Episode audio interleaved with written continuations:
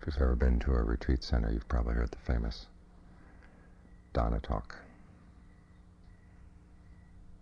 The Buddha never charged for the teachings because the teachings were priceless. That's not really why he didn't charge for the teachings. He charged because the teachings are inaccessible to anyone who's not generous. He doesn't come with an attitude of giving. If you've plunked your money down for a retreat, you expect something in return. You've already given. But it's not really a gift. It's a it's a fee you pay. And once you've paid, you want your your money's worth. But when the teachings are offered freely, you realize there's, there's no way in the world you can get something without giving. So it focuses you more on the question of what exactly has to be given here. Terms of the meditation, you have to give it your time, you have to give it your energy. Ultimately, you literally have to give it your all. That passage we chanted just now from the fire ceremony, they define the all. Eye, ears, nose, tongue, body, mind. Sight, sound, smells, taste, tactile sensations, ideas. Contact of the senses the feeling that arises based on that contact. Ultimately, you have that's that's the all, and that's you're going to have to give it your all eventually. And you have to work up to it step by step. So the beginning, means willing to be good-natured about giving it your time, putting up with whatever pain may be involved in sitting here and meditating going against your impulses to jump up and run away when things get heavy, either physically or mentally. What the tigers call, no, excuse me, what the Thais call fighting off tigers with the good nature of your heart.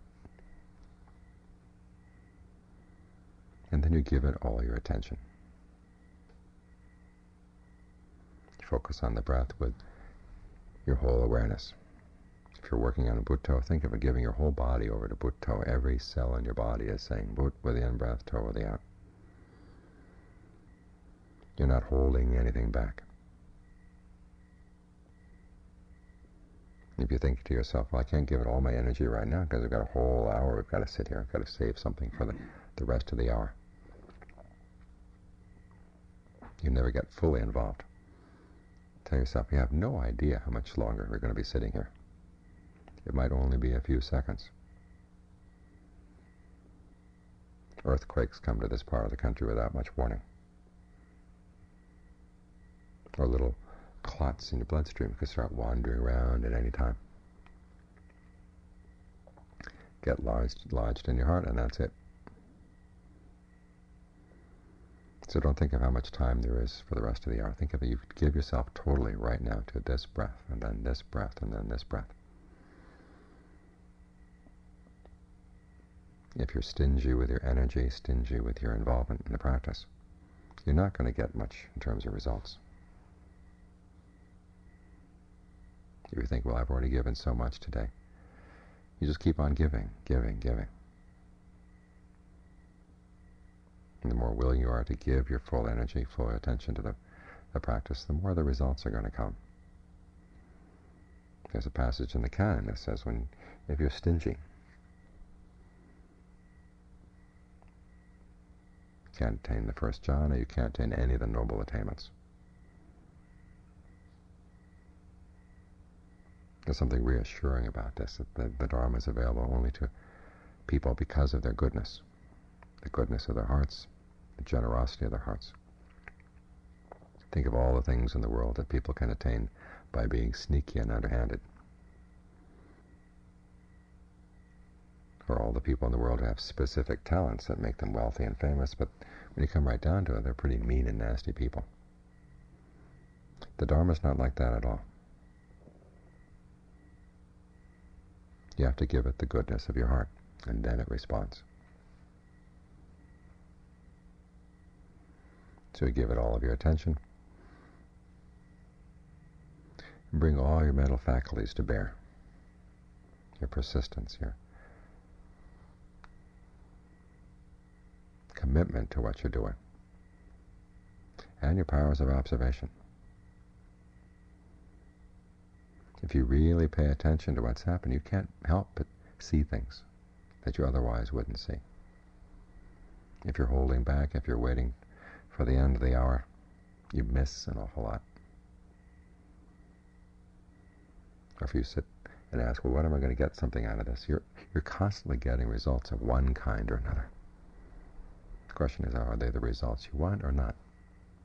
Use your powers of observation, and you'll see.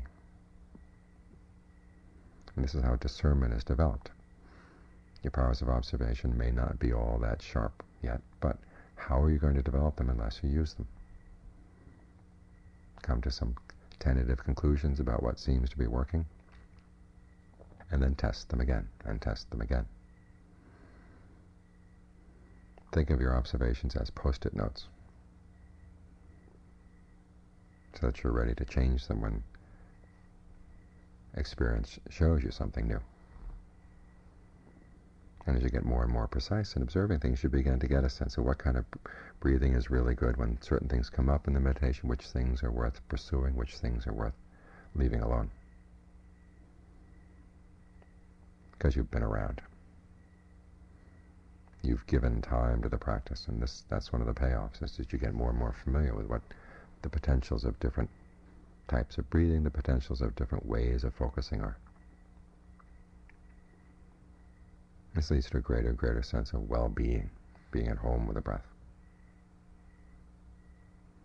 Because you've been through a lot together. And give attention to the breath. Give attention to your mind. They start paying, paying you back. This is important because a lot of the practice of letting go of really refined things in the mind requires having a good basic sense of well-being here in the present moment, a willingness to just stay here without much of an agenda, but with that sense of well-being. So when the time comes up to make more refined sacrifices, giving up certain attitudes, certain ways of thinking, certain ways of doing things in the mind, you're in a good mood about it. You're letting go from a place of well-being rather than from a place of desperation. Without this sense of well-being, it's hard to let go. If you're always grasping at whatever little thing comes your way. And there's no way you're going to be able to let go of the really subtle things, but deeply entrenched things in the mind that are causing you to continue suffering. greed, anger, and delusion seem to be our old friends. So, because they seem to have brought us pleasure in the past. You have to give yourself an even greater pleasure that comes from learning how to let go. So that you can really see them for what they are, the kind of pleasure they give. How minimal it is, how short-lasting, how it turns on you, how traitorous it is. And so you let go because you've seen something better. And as I said earlier, ultimately you give it your all.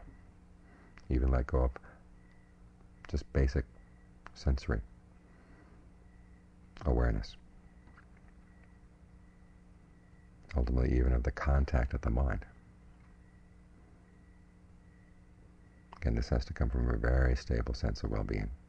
So you're very, very sensitive to even the slightest bit of stress that comes when the mind moves in one direction or another. You basically get it cornered so it can't move at all. Can't intend anything, can't even intend not to intend. That's when it's totally let, got to let go of intention.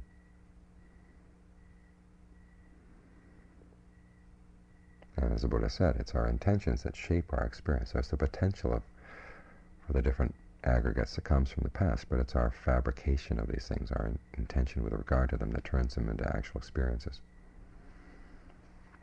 So when you let go of that intention, that disbands all the, the aggregates for the present moment. And that's when you see what lies beyond the all that you gave up.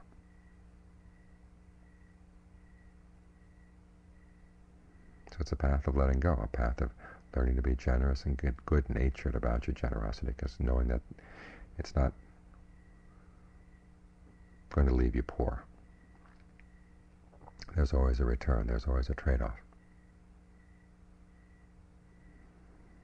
It's just developing the sensitivity to realize, one, the possibility of the trade-offs, and two, realizing that the letting go really does take you to a better spot. So the idea of giving it your all, which at the beginning seems kind of daunting, finally becomes possible. This is why the path is a gradual path. It's a path of gradually letting go